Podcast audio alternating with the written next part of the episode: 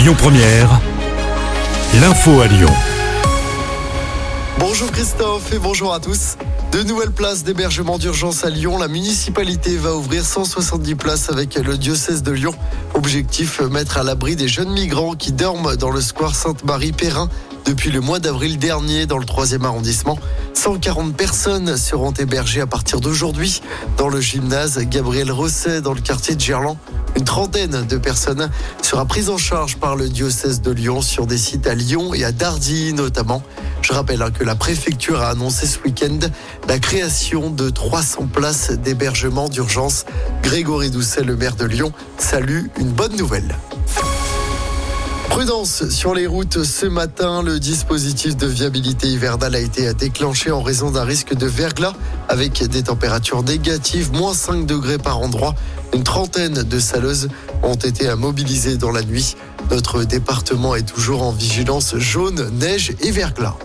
On reste sur les routes où la circulation différenciée est reconduite aujourd'hui dans la métropole de Lyon. L'épisode de pollution particules fines se poursuit. Conséquence, seuls les véhicules équipés d'une vignette critère 01 ou 2 sont autorisés à circuler librement dans la ZFE, la zone à faible émission. La vitesse est abaissée sur les grands axes. Notez que le ticket à 3 euros est toujours disponible sur le réseau TCL aujourd'hui. Il permet de voyager en illimité toute la journée. Grosse frayeur pour un adolescent de 17 ans hier à Lyon. Il s'est retrouvé coincé au-dessus du vide dans une montée d'escalier. Il voulait en fait récupérer son bonnet lorsqu'il a basculé. Les pompiers ont dû intervenir. L'adolescent est sain et sauf. L'actu, c'est aussi le grand oral d'Emmanuel Macron. Ce soir, le chef de l'État tiendra une conférence de presse à partir de 20h15. Cette initiative s'inscrit dans le cadre du rendez-vous avec la nation annoncé par le président. Cette bonne nouvelle pour les fans lyonnais de basket. Les Bleus affronteront la Serbie à Lyon. Ça va se passer du côté de la LDLC Arena.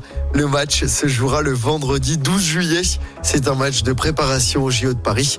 La billetterie va ouvrir au mois de mars. Et puis du handball à suivre ce soir avec la suite de l'Euro masculin. L'équipe de France affronte l'Allemagne, pays hôte ce soir.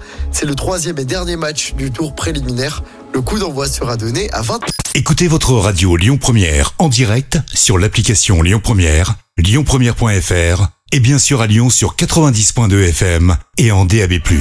Lyon Première